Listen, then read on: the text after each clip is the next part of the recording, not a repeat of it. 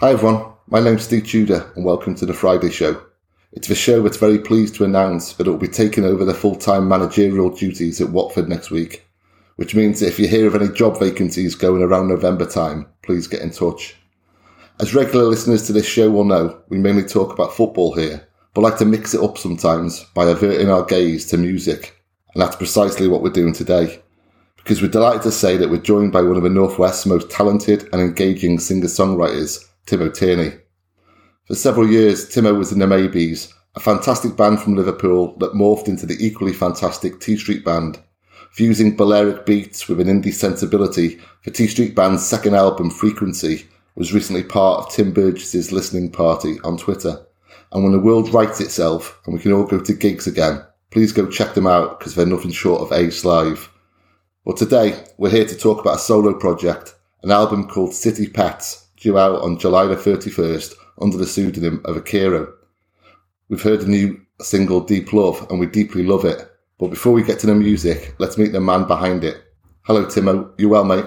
I'm very good, mate. Slightly hungover from last night's celebrations. Um, I was going to ask know. about that. What time did you get in? um, I think it's all. Um, don't know really. Was it light?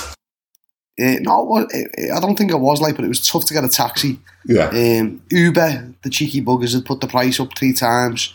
So right. a normal taxi would have cost me eight quid, would have cost me 40 quid or something last night. Wow. Um, so it meant that I had to sit in the pub for an extra three hours. Um, so I was quite happy with that. Yeah, done you a favour. done me a big favour. Um, so let's talk about Akiro. Um, yeah. Had you planned on doing something on your own for a while, or did it come about from the highly unusual circumstance we've all found ourselves in lately? Yeah, totally. I'd never, ever, ever even thought about doing anything on my own. Right. Um, I love being in a band. I love playing with the lads.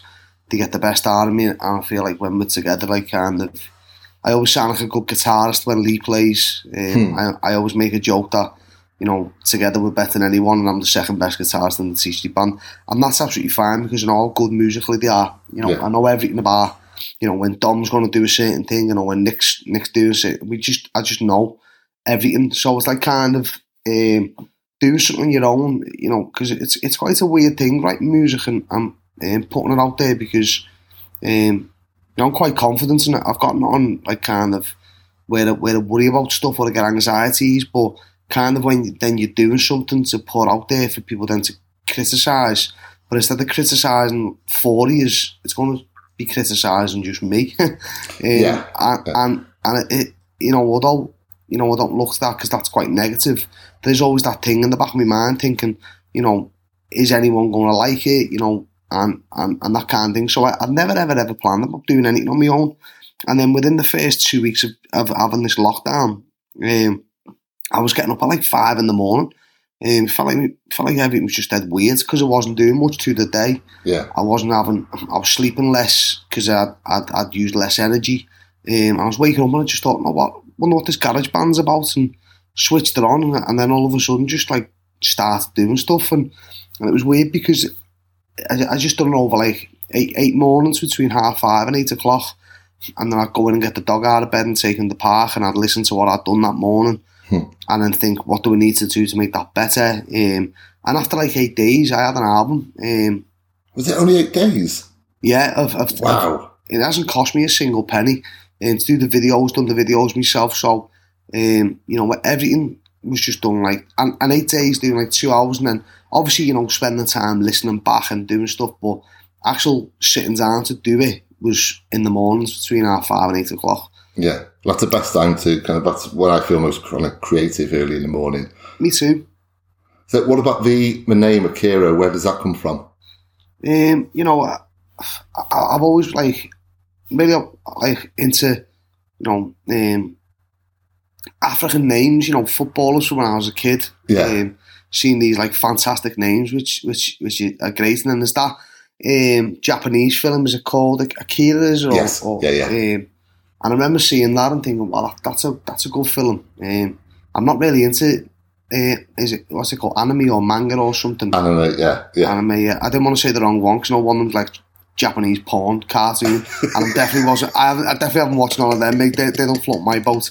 Um, but and then I, I just typed in um, the top hundred African surnames, and um, Akira just just jumped out at me because at the end of it there's like a circle, and then it's got three syllables. You know, all the all the great bands. You know, Stone Roses, Oasis.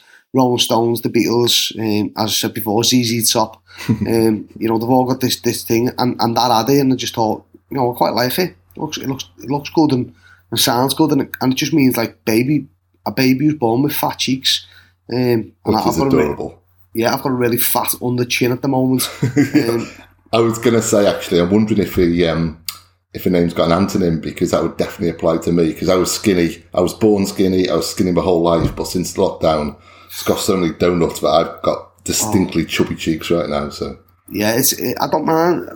It's it's like last night. I um, I, I was just like you know, take like with my mate Sean and and we took a selfie. And I never do unless I'm blathered. And when I got up this morning, Helen, um, my, my wife showed me this picture. She'd zoomed right in on my face, and my face looked like fucking John Candy on Uncle Buck or something. I was like, "Oh my god, is that what I look like?" Oh god. Um, what's So- um, what's the name of the, the guy who, who started up Creation Records? I can't. Oh, McGee, um, Alan McGee. McGee, sorry, of course. I interviewed him once, and I never do kind of selfies after interviews or anything because Yeah. I, I just want to try and look a, a little bit, you know, detached. But with him, I thought, yeah, I want a selfie with him. Oh, it's the worst photo of me ever. Really bad. I must have just been breathing out in all the wrong places. Yeah, it's like because you do this weird thing anyway, where you look at, into the camera differently, and, and you do Yeah. all, you know, it's it's it's not it's not real, is it? It's def- and I hope not, because as I say on this picture, mate, I look absolutely dreadful. I look like um, my granddad or something. Uh, it's horrible, horrible.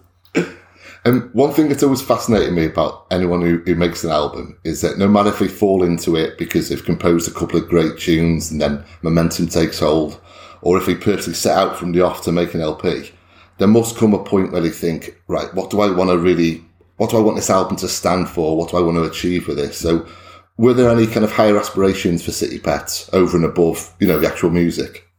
No, um, you know, I, kind of, I just wanted to put it out for free. I, I didn't really want to, you know, thankfully with Side doing the My 68 distribution and getting all the CDs and cassettes done with me, Mm. uh, you know, I'd agree with Modern Sky that it was going to cost nothing. You know, there was no outlet. I just wanted the support to say we'll put it out on digital platforms, and that's all I wanted from it. So, you know, obviously, um, I, I, I just didn't, didn't, I, you know, I'm never, you know, I, I don't want to. I, I am going to probably do a couple of gigs now because I've been asked to do them, but I was never even wanting to perform live on my own. I was never, never wanting, you know, you see me in Eagle, mate, I don't particularly like it. you know, and I like going to Chester, but it's not my bag. I don't, I- you know, I love playing with the lads again, Yeah. like like writing and, you know, having a buzz with them, but I couldn't imagine anything worse than travelling to fucking Southampton on my own Yeah. and sitting in a backstage room on my own to play on my own. It- It's just something that doesn't, you know, Can I, doing um, the seeds, it, doing the album, it's, you know, whatever it comes from, it's, it's, it's excellent if people hear and people like it. Brilliant if they don't. You know, we- we're doing another Tea Street Band album anyway, so it doesn't really matter. Right. Well, I was going to ask about the kind of when you put together songs with Tea Street Band. How does that work? Do you do a lot of the, the stuff on your own there anyway, or, or is it a collaborative effort? You know, Well, actually making the songs. Yeah, collaborative, definitely. You know, I was speaking to someone before, um, an old friend who done our first ever recording with us. So bumped into him in the park, Mario. Uh, he works with Hot Chip now and stuff, and Right. he's done he's done really well. Um, he's a lovely lad, and, and, and I was saying to him, it's it's strange because you know what, if I'm writing a song, I don't I don't particularly pick up my guitar and write a song like probably Stephen Stills would or or like Noel Gallagher would or anyone like that. I don't do it. Um, what I, what I find to do is I write a chord sequence and then you know play it to lads and then we jam it and then Right. I probably we probably someone gets a melody over it, and then it's like that's how we, and then the song evolves together. Um, whereas I write doing this album, this City Pets one, it was like kind of I was getting a drum beat, putting, I getting a keyboard and just sitting and finding five notes that I liked or four notes, and then doing it again with a different difference and making that the bridge. So it's like just creating songs from like building Lego or something. Yeah. And the the thing about it was I wasn't having to, you know, like I, I'm I'm never hung up about what I'm saying in songs. Obviously, I don't want to say stuff which I don't agree with, in the lyrics, but I don't want to. I don't think too much about it because I think every single person that listens to a song will take something different from it. The, Yes. amount, of, the amount of people that have said to me, "Oh, you know, summer dreamings about like summer," and and I, it wasn't when I wrote it. You know what I mean? It, it totally isn't, isn't that? But interpretation is down to the listener, and so th- the more vivid and, and kind of you know a bit mad it is, then the more options it gives people to create their own story to it. Um, whereas you know the lads like saying something meaningful and, and, and thinking about the words. I don't, you know, and, and I, I think I'm lazy in a way of doing that, but also I just think that's what I like to do. And then with the band, you know, we will sit down and, write the best words we possibly can to, to, to get the songs the best. But doing it myself, I'd rather not. So, how did it come about with the kind of fusion of dance music and guitar music with Tea Street Band? If, if it's kind of if the songs are created via kind of jams, uh, is dance music kind of laid out over that later, or how does that work? Yeah, um, when we first started the band, um, me and Albo were like James used to play keyboard in the band. Um, me and Albo used to sit in my flat and, and we'd have like a we had a three oh three Hmm. and um, we'd had a Korg and I had a, a digital four track and it was they were just the drum beats that give up but you know we had an idea that kind of at that moment when we were doing it 2011 probably 2010 there was no one doing it like and it sounds like mad in Liverpool there was no one doing warehouse raves there was no one playing like like dance music that people go to a gig and dance to Yeah, there was like loads of words, pop shop, like this pop indie stuff that was knocking around. And we just thought there was a bit of a niche in, in no one's doing it. And at that time, you know, we had to kind of a point of if you want to get the Tea Street band, you have to and watch the Tea Street band, you know, Mm. because we, we did this point. But when we were rehearsing, it was kind of, you know, we, we had the songs, we had the album there because when we started the band, we had we had the songs, um, and kind of after that, it was then we had to write another album, and then you know when you've got to do that, it's quite hard because everyone's then got their input. Whereas when you're starting a band, it's usually one person says, "I've got five songs" or yes, yes. six songs, so there's already that. Built up over a, a long, longer period of time, I guess. Yeah, but well. there's a guide in there that everyone can and understands, and yeah, you can all get on that page that is this is what you're working towards. Yeah. And then when, when they're kind of done and you've got to sit and write it together, everyone wants to have an input, everyone wants to get involved. So that's fantastic, but it takes time. yeah. Um, something we've talked about before in this show with uh, Matty from the Shipbuilders is to what extent is music defined by where you come from? Stereotypically, bands from Liverpool have always had a deep appreciation of melody, presumably going all the way back to Merseybeat. Bands from Manchester, meanwhile, have always made music laced with a certain attitude, a kind of we don't care if you like this, we know ourselves, it's brilliant. Um, and that comes through even in Mancunian pop music, going right back to the Hollies. With so much music now made in bedrooms, on laptops, etc., is this still the case, or does it no longer matter where you're from in, in terms of how it informs your music?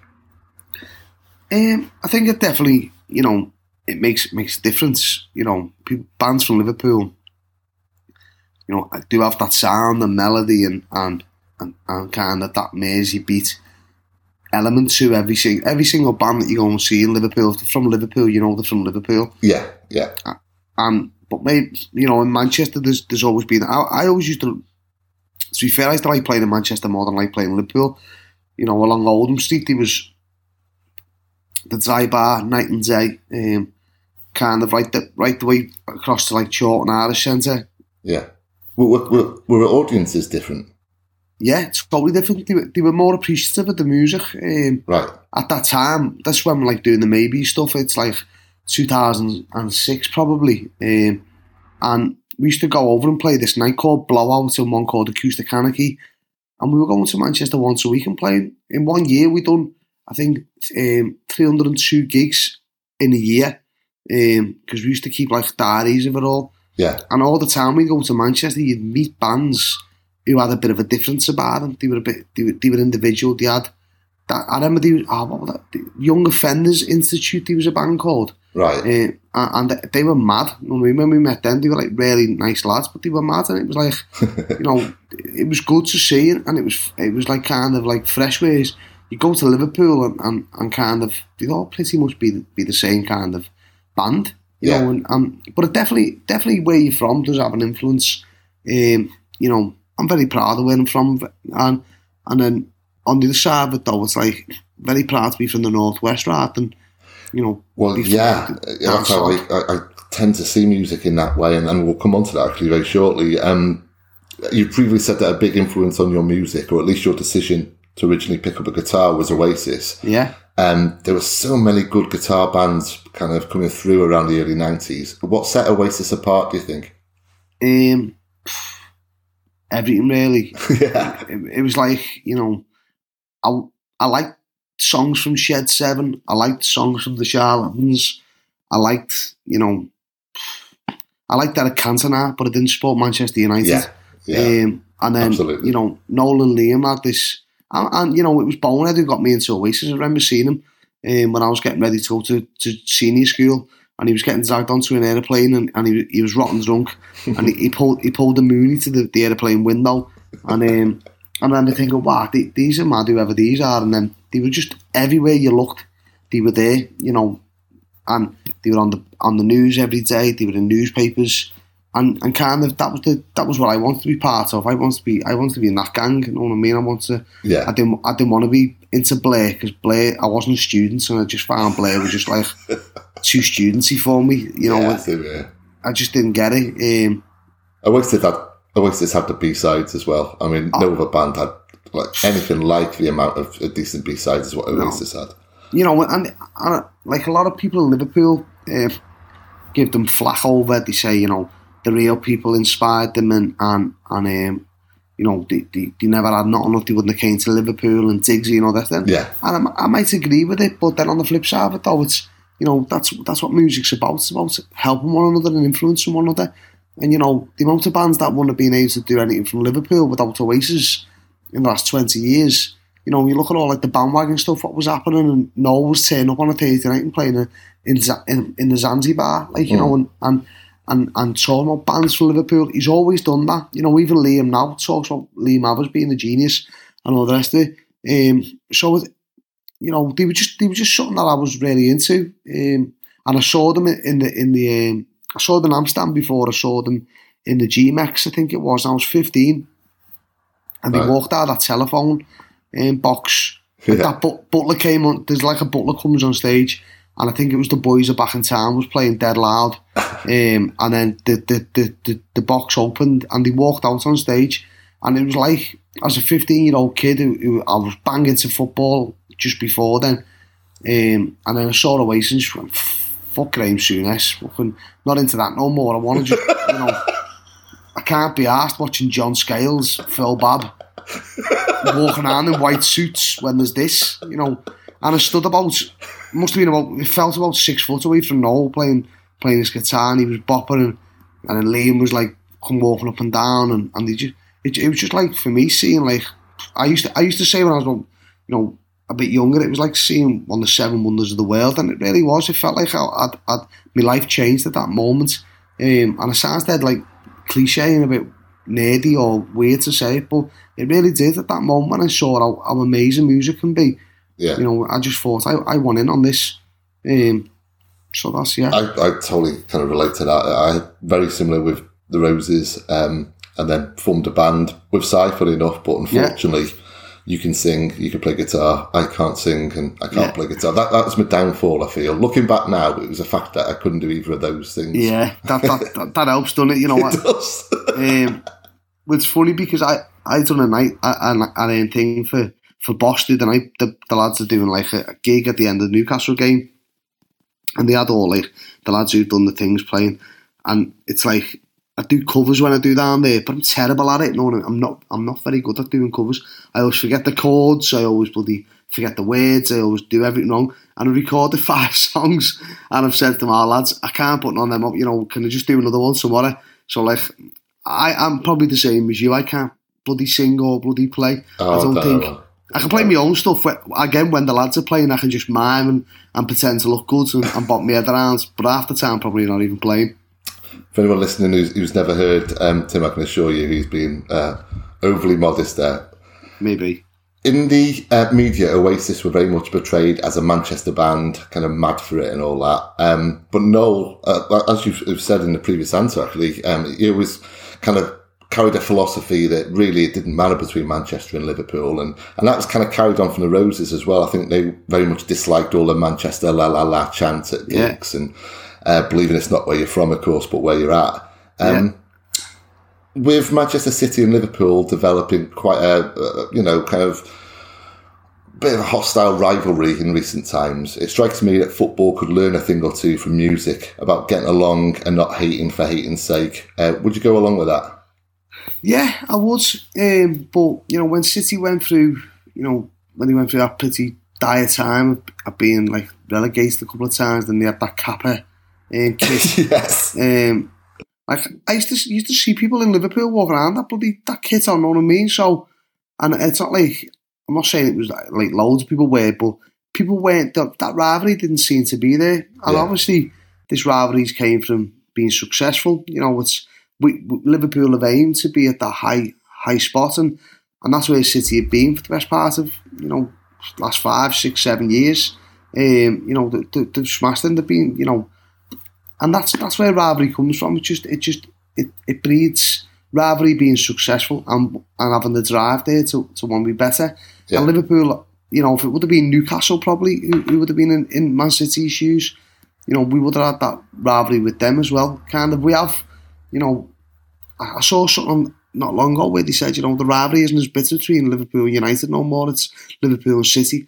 I'm not having that. You know I mean? I'm not having that at all. You know, and, and the thing with Sterling going as well, and you know, he he he got it. You know, obviously, so you know, a tough time because you know he done he done the thing that every fan thinks is the most worst thing in the world is, yeah. is to ask to leave your club to go to a rival. Um, and if you're Liverpool supporter, you, you've grew up supporting the club, it's like, what on earth are you even thinking? But, you know, that that that's what breeds the rivalry in it. And, and football, you know, music, it's. You know, I went to see bloody Richard Hawley in, in, in Manchester. Oh, I love Richard Hawley.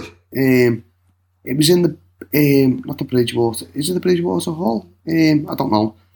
The lovely one, it's like down, I can't remember, but I went and, and and some fella was there, and me and Dominic were just were just in this gig, and this fella's like stood there next to us, and then is uh, he goes to toilet, and he comes back, and he's with his missus and these other this other couple, and uh, he's eyeing me up on. He can hear obviously me talking and stuff, and right. He's like looking at me, and, and I'm thinking, oh, I can't be asked this. Uh, and then he goes, he goes to toilet, comes back, and goes, "You're stood in my space, space." And I went to him, you're joking, mate? I said, there's no like, you don't get told where you're standing, you stand where you want to yeah. And he took his jacket off and wanted to like have a fight at Richard Hawley gig. And I said to him, ah, do you know what, mate? I said, you need to like seriously have a look at yourself. I said, because, you know, Richard Hawley's the most chilled out yeah. musician. This music should really relax you. And you want to have a fight over someone standing in your space. I said, it's absolutely ridiculous. So unfortunately, you get them divvies all over the place, whether it be gigs, whether it be football. But you know, I think if anyone's going out fighting with each other at a football match, you need your head checking. Yeah, I mean, I've got to say the the scare, most scared I've ever been was at a Libertines gig where someone yeah. was, you know, he'd gone. He, he yeah. was not even aware where he was in this planet at that point, and he was just staring at me and staring at me, and clearly wanted something to happen. And yeah, I'd never had that at a football game. Oh, yeah. But yeah, so it, it can be across the board, but yeah, I just feel that I don't know in music it does tend to be this kind of almost a community feel, whereas in, in football it's very much tribal. But I guess that's just how it is. I, I certainly can't see it changing anytime soon, anyway. No, and as well in the nineties when you know I used to go with my sister. My dad used to take her to uh, Affleck's Palace to get like bright coloured wallabies and like these yeah. these baggy pants and, and like acid t-shirts and that don't know what the bloody hell my dad was thinking of, like, but he used to take him by all these mad things and whistles and stuff. And it's about 90, like, 92 or something, 93. Yeah. And um, I remember thinking, like, and there used to be people who'd come the Hacienda from Liverpool and they go to that Maxime's place over in Wigan or whatever it was. Mm. And then you'd get people coming from Manchester who go, like, the State or go to, like, the Drome, which is over in Birkenhead, or they go to, like, um, Quadrant Park. And then Spike Island, and it's like, obviously there was there was that thing what we were saying before with the northwest of the connection, which isn't then city. It's like we're all going to to be a part of something, you know. And I, you know, apart from very small occasions, I've never had any aggro. Yeah. Well, I, I've seen Manchester. like loads of times I've seen it on a Man City forum where Liverpool will be kind of getting slagged on, and then someone will say something about Liverpool, you know, the city or the people, and Yeah. the response is, you know, they're coming every time. Yeah. It'll be, be people saying, "Oh no, I hate the, the club, but what a city that is! It's a great night out. It's great Oh, yeah. people. You always have a good laugh." Uh, and that always kind of it's always a little bit reassuring to me that it's like okay, just keep it at football, but Yeah, you know, you know, you know the thing of um, one thing that really got like grates on me is the thing of like you know sign on, sign on, and all that Ah, stuff, and, yeah. and like bin dippers and all this, and it's like you know, like I'm not, I'm I not really hate it, bothered. it's I just said, I know it's just said and stuff, but it's so nasty, man. It's like you know. And, and stuff. And I'm not saying any any team. I'm not saying City. I'm saying anyone who comes and says that kind of thing, and anyone who goes around. This country's the country's on its knees. You know what Yeah. I mean? And has been for the best part of ten years, and on a state of like unemployment and people having a hard time and people not being able to get by. Never mind going to a match paying fifty pound to shout a load of yeah, bloody hail abuse at each other in that. I don't mind. You know, shout what you want about the club, but don't say it about other people because you know not everyone's like that. Half them lads who go to match are bloody going around Europe. You know, going, going to bloody exactly. 20, 22 football games across Europe from Yeah. bloody from Munich to, to Basel and all the rest of it. And, and you know, it, it, it, blow, it, it blows me head off to think how hard people work to, you know, to support something that you know is is is a, is a leather ball at the end of the day. Yeah, I mean, I, I remember um, it's very similar to how I feel about kind of, you know, attendance watching. I remember Villa on a, a Monday night um, got, and I think that you know they were kind of rooted mid-table. They were going nowhere. I'm going back a few years now, and and they got something like twenty three thousand that night, and it was on Sky. And I remember being on Twitter, and loads of people were kind of you know laughing at kind of half-empty stands. It's like, hang on a minute, it's this is Sky's fault. This is like you know, this, this fixture was rearranged at the last minute. We've had to travel far. They've probably got awful roadworks in the middle of kind of Yeah. Birmingham and all the rest of it. And yet you've got fellow fans kind of mocking them, whereas it could easily be them. It's you know, all all fixtures are kind of rearranged at the last minute these days. I just, I just think when that whole thing of Sky coming in um, with that um, that song Simple Minds Yeah. around that era, um, Richard Keys sat there with his big hairy hands and um, and and kind of I just thought football then was just at, at, at a- point of just going a bit mad around. I think what should have been happening is they should have been making sure that teams were filling the ground, as in not so much um, selling tickets, but if if you can't if you can't sell that many tickets, there should be schools giving tickets, or there should be some Yeah, kind of absolutely. um, you know point. I'm not saying a point deduction, but I'm saying some kind of something against the club because at the end of the day, it doesn't matter if one. As, we've seen now, there's no one in the ground, and the grounds are still all right to open. So it's like I don't know that there's probably been some kind of fallback off off off the Premier League and off off whatever money it is or whatever. But it's them grounds should not be empty. You know, I remember seeing Wigan with about seventeen thousand in the ground in the Prem, and like the ground was empty. And you think, you know, it's quite obvious that people at Wigan can't like can't all afford to be spending fifty pound tickets. You know, because that, that if it's in the Prem, that's what's going on. And when they're in the first division, they're, they're selling more tickets. And there's a reason. It's it's it's far too expensive. I can't afford to go to the match. You know, I, I go. out, I went out last night, like, and I- and and I see loads of the lads and who know who, who all go to the game, and and like I always find that I'm like making excuses of like, oh yeah, you know, I, I'd, I'd love to go to get, eh, you know, I'd, I, can get tickets for the match, but the point is, is I can't afford to go to the game. Hmm. I can't afford like to go to fifty five pound ticket every week with me travel there, me couple of pints, me Exactly. pie. Yeah. You know, I can't afford to spend under pound a week on just going to watch football and then the European game or whatever whatever else. It's it's it's extortionate. You know what I mean? It's extortion football.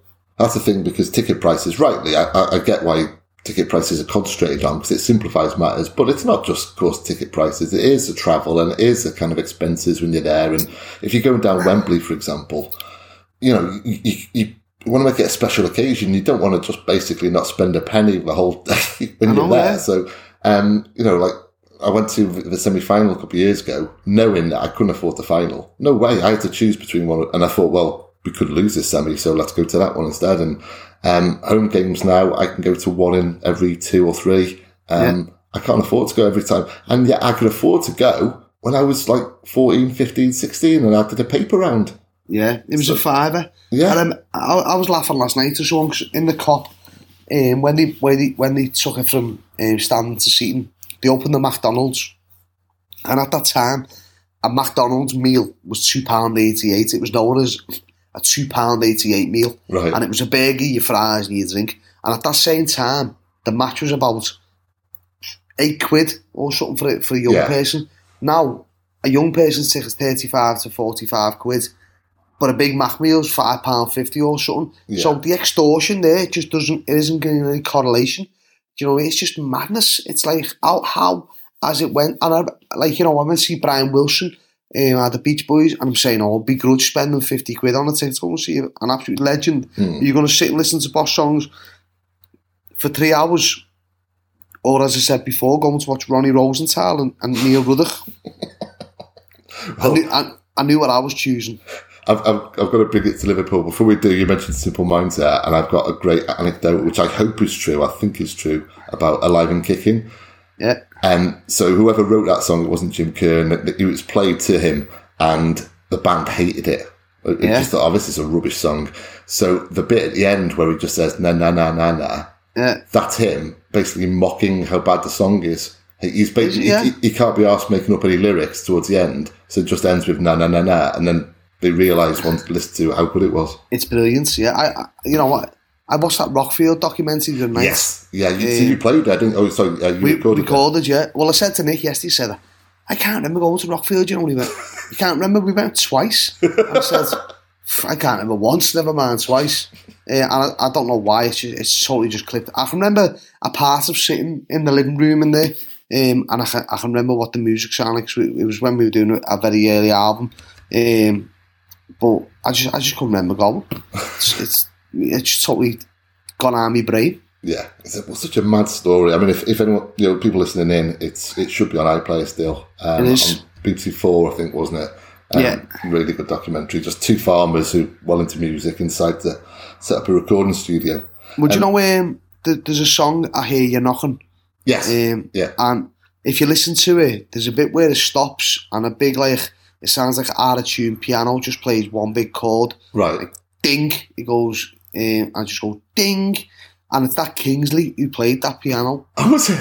Yeah, because they were in the studio and they were all getting bevied, and he went in and um, and and they let him play the player. So he, I think it was number one or something. He's on a num- he's on a number one hit. I was he laughing my head off at him because he every story he told, you could clearly see he was just a pain in the ass. He Oh, just yeah. kept on going in, and so, so be like, oh, Freddie was sitting there playing piano, and it turned out So when I sat next to him, yeah, he's he was like that when we went. I remember him because everyone, uh, like you know, I, I always I always thought his name, his surname was Kingsley. yeah, Um, it's a mad name, innit? Um, and I remember everyone used to say, "Oh, Kingsley's daughter," because she used to always go past on a horse. She used to, "Who the this Kingsley?" And then he came in once and just wouldn't shut up, mate. like just wouldn't. You had to shut the door to let, let him out the room. It's unbelievable. you think he'd learn his lesson at some point? I mean, God, how many banters he had there? Well, it's weird because in the town, um, there's like loads of pubs that he was saying, but they all like all the pubs are really good pubs, and they Yeah. all like know when there's a band in town. Know what I mean? They- And and everyone's like happy to come down and like and, and meet the bands and everything. But when there was like a, a Liverpool band in, all the local art cases want to come down and punch your head in, Yeah, and we had all these gangs coming down like punching holes in glasses and in glass Christ. windows and everything. Oh, it was like unbelievable. What a place Monmouth is. Well, let's bring it back to uh, to Liverpool and particularly kind of to last night, of course, with, with the trophy lift and the kind of Yeah. crowned champions. Going back to the start of the season, um, I mean, there's no question Liverpool have been consistently sensational this year. You don't win a title by nearly 20 point margin. If that's not the case, given how good they were last season, though, getting to 97 points, have they exceeded your expectations this time out, or did you expect this could well be a title winning campaign? Yeah, definitely. I, I thought, you know, the, the year that we nearly done it with Brendan Rodgers and, and obviously the Gerrard slip, Mm. um, you know, and I you know, Steven Gerrard went to my school, was two years above me, and I can remember him being on the yard and, and, and kind of play. We used to have to play with like tennis balls, Yeah. when allowed case balls, and he, he like you know, I I always used to like be made up that I shared um, the, the playing ground, the, the lad who, who lifted the European Cup for Liverpool, the team, and um, I would have loved to see him lift the, lift the prem. Um, and that season, I I thought we were absolutely amazing that season. Um, no, the, the I think it was um, Sturridge, Sterling, And Suarez. God, he was good, wasn't he? Yeah, It was just unbelievable. We were on fire. We had Coutinho, and we were just unbelievable, like absolutely unbelievable. Um, and, and we were unlucky, you know, because to be fair, Brendan Rodgers uh, just came. It was like this fresh philosophy of just this attacking mad football. You know, you score two, we score three, uh, and then last season, you know, obviously we were great. We come very close, very unlucky, but you know, look, we don't remember being lucky in 30 years, you know what I mean? It's it's Yeah. kind of City won and that's the end of it. Um, but then this year I thought, you know, the signings, I think Fabinho, um, we, we haven't had a player like that for a long time. Um, you know, nothing like him, but that Didi Hamann kind of, you know, let you let your centre half go up and, and, and have a goal or yeah, you know, go attack and he'll always be that, that fella you can just rely on. The anchor man almost in and, and he, he's brilliant at passing the ball and, and Henderson's been fantastic. And I made up for Henderson because, you know, he, unfortunately, you know, I, as again, I don't go to match every week, but I try and watch him as much as I can. And what I've seen him, he, he was getting flack, you know, and, and I always have this, huge boots to fill, wasn't it? Totally, you know, a, a club captain. Um, and we'd had, we'd had Liverpool, a, a Scouse lad as a captain Yeah, um, you know, and Carragher, and, and we never really had a, a, had a, had a, had a Scouse lad in the team.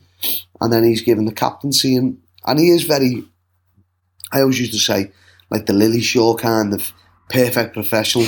and, and and to be fair, I think that that must really breed, um, you know, a really good footballer. You know, and you go through that at such a young age, and you're nurtured right through to being the true professional.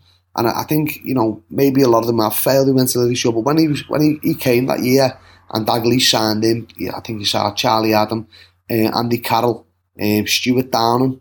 Um, I, I was I was made up because I was thinking, you know, this is what we done years ago. We signed lads from from Scotland and and the, and Mm, yeah. the northeast, um, and we've always had a great great like similarity with them places. And I thought these lads will come down and they'll it'll be perfect for Liverpool. It's great with some British players. You know, I was really made up, and, and unfortunately, they never. The only one that worked out was uh, Danny Wilson was the lad, I think, um, from from Rangers, and and kind of the only one that has worked out has kind of been um, to be fair, he's, he's he's brilliant. You see how much it means to him, um, and he's he's had a brilliant season. You know, and Trent as well coming through, and and the Robertson, and and you know, Simon Van Dijk and Beck and, and Becker. It's like kind of. I don't, I don't know. I think we maybe need that other centre. I think we get another centre half who, who's really. at a level. in the next window, you think? yeah, at a, at a level of of what Van Dijk is. You know there Yeah. isn't many at that level, um, but if you get another really strong, you know, because we've had we've had the mix up between Gomez, um, Lovren, and Matip, Yeah, and Gomez is great. Um, you know, I'd like to see him play for Liverpool, but it it, it is kind of he does maybe get unfit. You know, or whatever the Yeah, is, I, I don't, I don't know. well, we've got. I mean, to a much worse extent than, than Gomez, but we've got John Stones, of course, in that regard. Someone who you know that if he was fully fit, he'd, he's first teamer every week, but yeah, you can't rely on and and can't. as horrible as it sounds, there are certain players who you think they're going to be like this in two years' time, in four years' time, in six. You know, their injury issues are not going to go away. You Not going away, do, yeah. But yeah, but there's still time for Gomez to kind of get over that. I remember Gerrard. I mean, for the first like three years, he he had all these kind of hamstring injuries, didn't he? Yeah, Groin strains, and um, the feeling was he was always going to be that type of player. And then I, I might have this completely wrong, but didn't he go to a dentist and have a couple of teeth out? And then Yeah, it did. Yeah, well, wisdom teeth, yeah, oh, was it wisdom teeth? Right. and right. and it kind of it kind of solved his his problems. But even even remember thinking back about Wayne Rooney. Wayne Rooney was was remember he was saying, oh, he's being played too much as a young player, Yeah. and, and his metatarsal, I think it was what went, or and then he he he was in he was with that woman eating the pot noodle. Um, which was absolutely insane um, when I came back. um, absolutely mad, mad Yeah. person. Um, but you look at that stuff and you think, you know, it must be really tough, mustn't it, being being Gomez? I don't know how old he is. He's about 23, 24, is he? Or something? Yeah, it might be a touch younger. I, I, I would have guessed at 22, but um, I might be wrong. But yeah, Yeah, so he's still got plenty of time. Yeah, of course, and, and you know, you know, we make the joke of I could probably go and play for Liverpool, sit next to Van Dijk with Fabinho in front of me. And I, I, I'd be right as well. You know, I'll probably look good because it must be you know great, mustn't it? Walking onto the pitch and look at them players around you and think this this is great. Because I remember thinking um, there was a year when we had um, I think it was Reina in goal, um, Carragher, um, Agger um, Mascherano, Alonso, Torres, and Gerrard, and Yeah. and the middle of the team was absolutely amazing. But That then we had like, three was Yeah. unbelievable. yeah. Yeah. we had like Arbeloa, Yozumi, um, what's his name, the fellow, the, the, the fellow who's Harry Kewell, um, you know, and all these fellas who just they never ever got it right. Where I think now with Liverpool, one more player and they're perfect. Know what I mean? I, th- I think Hmm. you know one or two maybe. Um, you know, I mean, the thing I one of the things I'm, I'm a real sucker for. There's two things actually, and both apply to Liverpool. Um, the first thing I'm a real sucker for is when you've got like a creative player whose legs have gone a bit, so they stick him kind of in that Fabinho role and just ask him to play quarterback and spray it around. And of Yeah. course, you guys did that with John Barnes. John loved- Barnes, yeah. Oh, for those couple of seasons, I love watching him just, just spray it around. But the second thing, I love a perfectly balanced midfield. That is my big thing for football. And those three, you had Mascherano and Alonso and Gerrard, the way they complement each other was, and, and I'll go, I'll go, um, I'll keep on, on Merseyside as well and say in the mid 80s with that Everton 4, yeah, uh, with Sheedy and Bracewell. And I love perfectly balanced midfielders. And, um, yeah, so that, that, that team should have done better, I think. Uh, but Yeah. they came close though. they did. Yeah, they came close, but you know, it's not not close. But you're there enough, innit? You're there. No. I mean, so how how did it? Is it possible to put into words how it felt? Um, kind of, you know, when, when it kind of because obviously at one point it looked like football wasn't going to come back and it could have Yeah. been kind of annulled, whatever. And um, so when it actually you could say to yourself, right, well, we've won the Premier League. Um, is, is there kind of is there relief in there as well, or is it just pure joy?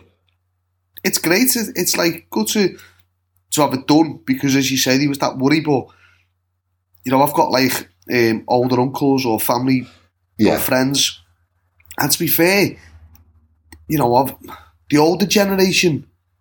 Um, I might be, I might be, on, I'm only speaking a sort of small percentage, but they just seem as if they're just happy that it's done. You know yeah, what I mean? Now, and it's, it, there's not that thing of, you know, maybe there's still a little bit of worry as well about, you know, are people still okay or the health side of things and is it too soon to get excited? But there didn't seem to be a lot of the older generation out last night. Um, you know, I never went down the ground or nothing like that. I've never done all that stuff, um, which Tarzan's obviously did. But even even around the ground earlier on, it seemed like younger people. yeah. And to me, it is totally like it's amazing, you know. But I think there is that air of just like let's get let's crack on with next season now, and you know let's try and win it again. And, and I think catch United up, um, and then kind of I'll feel happy. I think then it, it obviously is great. It was a great celebration. It was a you guys? Is it one behind United? Is it? now? Yeah, yeah, yeah, yeah. So we, we need that that other one, and, and I don't think they're they're looking on winning anytime soon. And I think I think with Klopp, I think you know anything is kind of. I'd probably have a number one hit if, if Klopp was managing me, um, or two or three probably. No, but I, I was lucky enough to go to Qatar in, in the winter um, for the, the World Club Cup, whatever it was. Um, Yeah. And that was great. You know, it, it didn't feel like that was going to very important because we were all so focused on this prem. Um, but that was that was great. You know, winning the winning the Champions League last year, getting the Champions League final the year before, and coming so close. It kind of shows that we came on leaps and bounds. Oh god! I mean, good god, yeah. There's there's no way you're gonna go away. The only theory I had was this year I attribute a lot of City's kind of um, shortfall Yeah. to the fact that psychologically you can't expect a group of players to be at that level for three years running. It's No. just not possible because they've won it twice. You know, to, to kind of want it that badly for a third time, it's just not in you know human No. makeup. And so I thought the same might apply to Liverpool next year. I thought they've had two amazing seasons. It might be where they have a, a little fall off next year. Um, but with the break now and the fact that, you know, it's the players are fully rested, um, I can't see you guys going away next year. It's City are going to have to spend. We're going to have to bring in two or three new names, particularly at the back. Um, and if we do, though, if we can get back to that kind of level of last season, um, as, as much as I dislike the kind of tribal rivalry, and I'm being a hypocrite because you know I, I, tweet a few things here and there, of course I do, but I do I, I don't like it. Um, but I love the actual rivalry on the pitch. I mean, God, it makes for a, a better season because bear in mind as well, Timo, you guys have had an unbelievable, unforgettable season. It's been dull as fuck for us. no, yeah. Well, to be fair, I, I think, um, and this only looking out from the outside in, uh, I don't think as a Liverpool team being around Klopp um, to lose any kind of inspiration to want to drive to be mm. the best.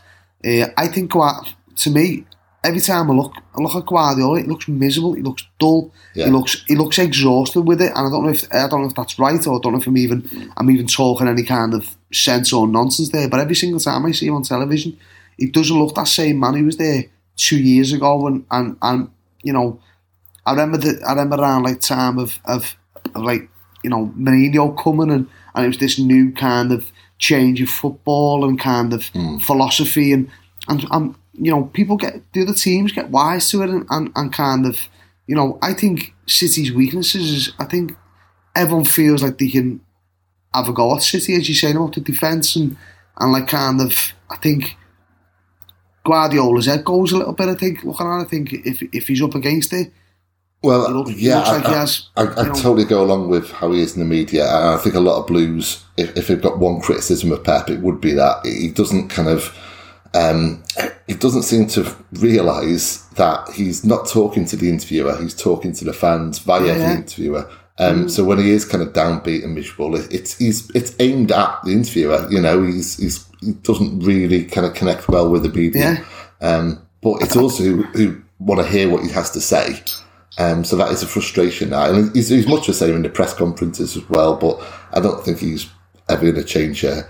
Um, and so, you don't want you, you, don't want him to do you? No. To me, to me, it's like every time you go to Manchester, it rains, and it just, see, it just seems like it's always raining on him. Like, and, and he's a good fit in that regard. You know, yeah, yeah, I like him as well. To be fair, you know, I just think maybe, maybe he's, he's just he, they get they get. I'm not saying bored or they get whatever, but must be tough. Must have been a manager and and now thinking for him how, how, how do we change to to now win that again next year. Yeah, that's, that's I think he do. Honestly, Tim, I, I, I think he obviously would never have said so. He did say in about December time, he said, "I don't know what the problems are."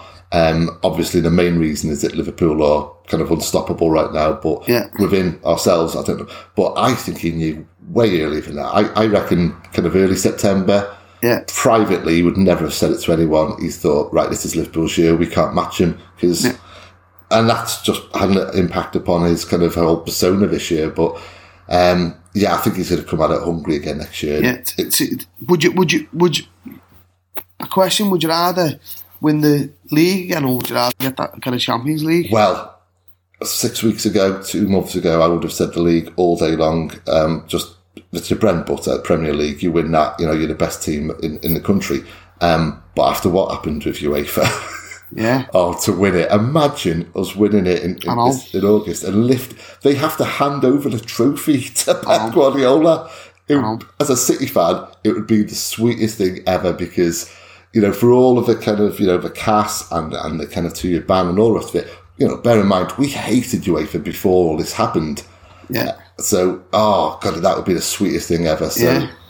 Uh, yeah, I would take a Champions League win in August over the league next year, which is I never thought I'd say, you know, two yeah. years ago. I'd love to take another league over the Champions League. Yeah. So we might just swap now, eh? Let's do it. Let's do it. Yeah, yeah, yeah. Because like, have a word with the lads. Yeah, we'll yeah. do. I'll pass it on. yeah, pass it on. Um, before we go, I just want to talk about um, your work with the Florrie. Is it the Florrie? Yeah, it is the Florrie. Yeah, Florence Institute. So I, I've seen because I'm friends with you on Facebook, so I've seen kind of stuff you do, but kind of um, so just for kind of listeners, what, what is it? Um, the Florrie is, is a grade two listed building in Liverpool 8 right. um, in an area called the Dingle. It was um, England's first boys' institute. Right. It wasn't, it wasn't a school, but it was built in 1889 for young lads from the area to get them out of the slums into doing some recreational stuff. They, were, they had like loads um, really high graded boxers. A fellow called Alan Milken, Tommy Bache, both fought in the Olympics. And Tommy Bache allegedly cheated in the in a final, um, and he, he was he was the man point, on points. Right. Um, he was the man who should have been king. If you have a look at him as a um, boxer, he, he was absolutely fantastic. Uh, a brilliant, brilliant fighter. You know, when and um, we had like I think we were the first place to have a gymnastics team, a swimming team in England. Um, so when it reopened again in 2012, it fell into disrepair in the 80s. Opened again in 2012 as a community building, um, which we're going to do weddings, functions, that kind of stuff. Um, and kind of struggled through into 2015. Um, and a lady called Anne Lundon took over as the CEO. Uh, and then I went to do a gig there in 2016 with Mick Head um, and met Anne. And I've always wanted to do community work. I've always wanted to be like um, a figure in the community who helps people and, and want to try and support my community and, Yeah. and support them people who need a bit of a he- helping hand. Because my uncle Tom used to do the same thing. Um, and uh, I went in and just said, I'd love to come and help. And He went, well, come and do it then. If we open again in 2016, I'd love to see you. So I went in there, done some volunteering, um, and kind of now we're at the point where we offer 42 hours of free activities um, a week. Um, everything from knitting to ballroom dancing to um, guitar classes to art, dyslexia support, dyslexia support autism support, um, and I kind of manage all the volunteers do kind them kind of things. Um, I also kind of work with volunteers, as in um, maybe people who just, just need a helping hand and, and to try and stop with social isolation. But the weird thing is, is I worked for four years to get to try and put an end to social isolation. Now is the point of keeping everyone socially isolated. Yes. it's Yeah. like and, Yeah. And it, it's it's weird. I'm in a weird uh, limbo of how we still carry on. 'cause it's very important that them things go on, but in a safe means. Um, so yoga is is is very important, but as as well as all the well-being stuff. Because the one thing, what it could also be a massive factor with this this um, this outbreak is is kind of the mental side of things and people's mental health and Yeah. and, and I also do a guitar group where I um, teach people how to play guitar. Um, the small print is, is I don't teach you, um, you, you, learn yourself or, you know, because learning guitar, you've got to want to do it. Um, And, you know, we do it every week, every Tuesday, um, 6 till 7.15 for people who've never played before. And then 7.30 for quarter nine where people who come along and we, we give sheets out like Sweet Caroline and all the rest of it. And we'll have a sing along and and it's brilliant. Eh, I love it. Like I have about a week about fifty people or something over the two, two lessons. Yeah. And the first group was getting thirty six people at one point, Of all ages as well. all ages. So a, a kid comes who's eight, um, with her with his mum who learns as well, and then there's a guy who comes who's eighty eight. So there's eighty years between the youngest and the oldest, and and we all learn and, and play together and have a good laugh and it's brilliant.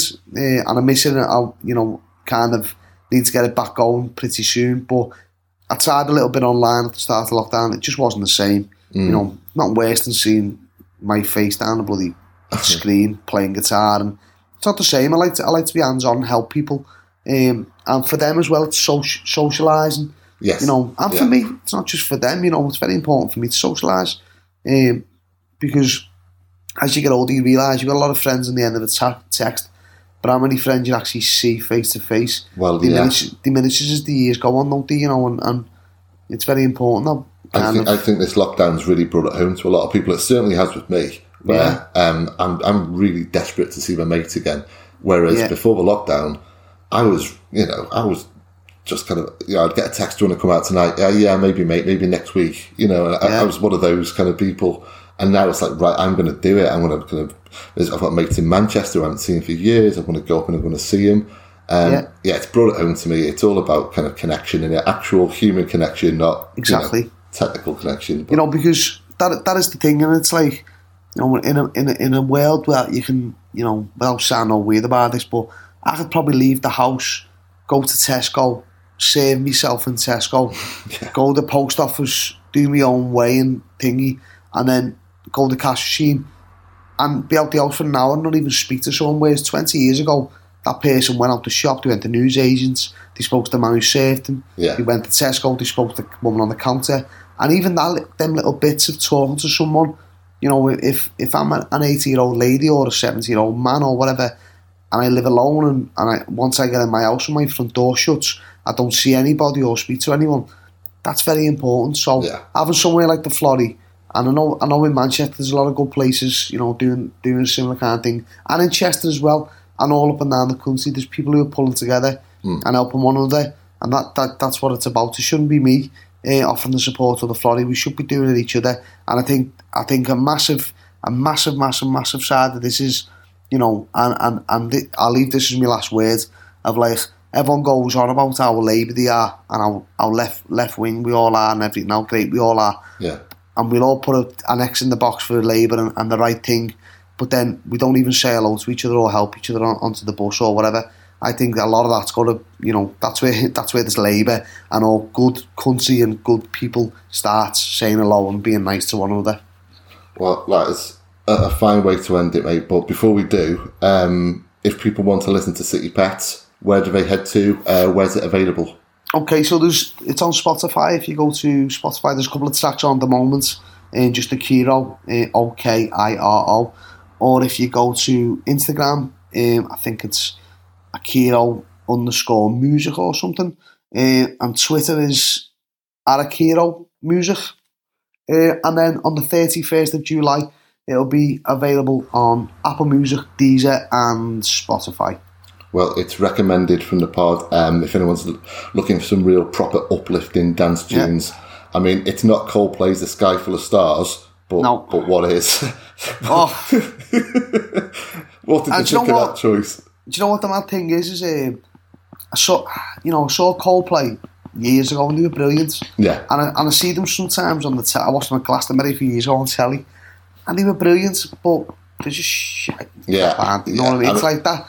It's that thing in it of um, it's like I just don't, you know, it doesn't relate to me. Like what we say before about the Oasis stuff. It's you know, I don't want to be in, I don't want to be in Chris Martin's gang. no. You know, walking around with sellotape on my fingers and a fucking stupid blazer. Oh. Leave that to no one of me. So stick with me. I'm Yeah. not Chris Martin. All right. Timo, it's been an absolute pleasure, mate. Thank Thanks you very so much. much for joining us today. Oh, thanks for your support and thanks, thanks. I'll see you for a pint soon. Absolutely, yeah. uh, We will all meet for a pint soon. And, and thanks as always to you guys for tuning in. Have a great weekend. Enjoy the football. And most importantly of all, keep safe. Yeah, keep Have safe. a good one, everyone. And forever up the blues. And the Reds.